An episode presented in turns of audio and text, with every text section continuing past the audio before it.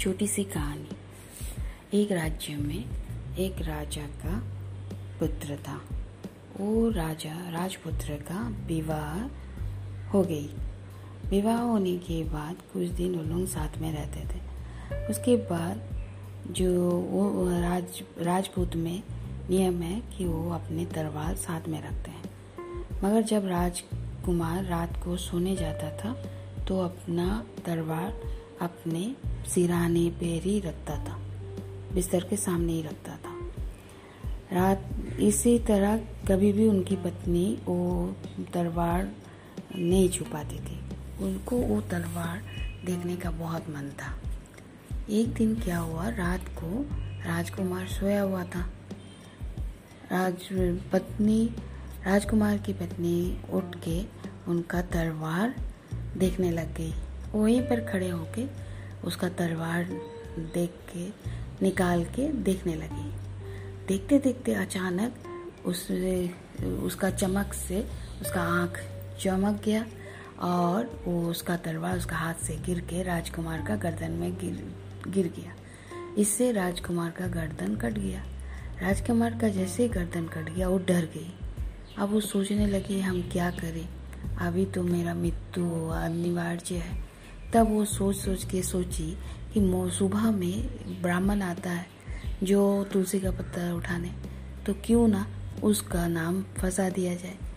इसीलिए वो राजकुमार का राजकुमार को ले जाके तुलसी के पीछे झाड़ी में रख दी।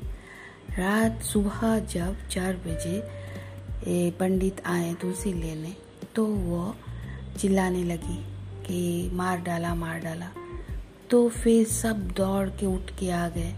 जब सब आए तो बोला, क्या किसको, कौन मार डाला? ना मेरी पति को इस ब्राह्मण ने मार डाला। तो सबने देखा कहाँ कहाँ तो देखा कि वहाँ पर सच्ची में राजकुमार का लाश पड़ा हुआ था। सबने उसको उठा के लाया। फिर बोला, कोई और राजा को बहुत दुख हुआ। वो तुरंत सैनिकों को वो आदेश दे दिया कि ब्राह्मण को पकड़ लिया जाए। ब्राह्मण को कारावास में रख दिया। उसका दूसरा दिन इसका फैसला होने वाला था। दूसरे दिन सुबह राजा बोला कि ये तो ब्राह्मण है। इसने जिस हाथ से मेरा बेटा को काटा है, उस हाथ को काट दिया जाए। और कोई किसी से कुछ पूछताछ नहीं किया गया, उसका हाथ को काट दिया। इससे ब्राह्मण बहुत दुखी हुआ कि उससे कुछ पूछा भी नहीं गया। वो निर्दोष था। फिर उसका हाथ क्यों काटा? और इसी दुख में वो अपना जो गुरुदेव है उनके पास गया। गुरु को बोला कि, गुरुदेव, मैं तो पूजा पाठ करता हूँ। मेरा, मैं निर्दोष हूँ।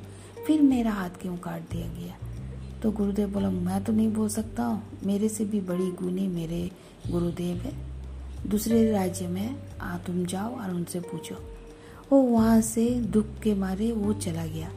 जाके इनका अपना गुरु का गुरुदेव के पास गया। जैसे ही दरवाज़ा खटखटाया, वहाँ अंदर से कोई कर्कश गला में पूछी, कौन है?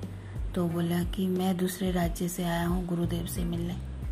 तो वो अभी नहीं है, वो कहीं मर गया है, मर रहा है, बाद में आना जब वो आएगा। ये बोल के चिल्लाने लगा। उनको बहुत बुरा लगा कि, के इतने महान, विद्वान आदमी का पत्नी ऐसे गुरूर तो वो कुछ बोला नहीं, वो थोड़ा दूर में जाके बैठ गया। शाम को फिर आया। आके जब खटखटाया तो दरवाज़ा तो गुरुदेव खुद खोले, गुरुदेव के बोले, गुरुदेव, मैं दूसरे राज्य से आया हूँ। अरे अरे, आओ आओ बोल के उसको अंदर ला के बैठाया। फिर गुरुदेव बोला कि, बताओ क्या बात है, इतना दूर से आए? गुरुदेव, मैं अपना क्वेश्चन, अपना प्रश्न पूछने से पहले मुझे आपसे एक क्षमा प्रार्थी हूँ, मुझे आपसे एक प्रश्न पूछना है। पूछो पूछो, क्या पूछना है? गुरुदेव, आपकी पत्नी, आप इतने अच्छे हो, फिर आपकी पत्नी ऐसे क्यों है? बोलो वो ये बात है। अरे, ये, इस जन्म की नहीं, अगले जन्म की वजह से ऐसा है। अगले जन्म में एक गधी थी और मैं कौवा था। उसका एक घाव हुआ था, मैं उसको बहुत कुरदता था। और वो बहुत मना करती थी, फिर भी मैं नहीं मानता था। ऐसा करते करते एक दिन वो गुस्सा से ये विष्णु लोग चली गई। विष्णु लोग चली गई। जब मैंने देखा वो नहीं है, मैं भी उसके पीछे पीछे विष्णु लोग चला गया। वहाँ पर भी मैं उसे परेशान करता था।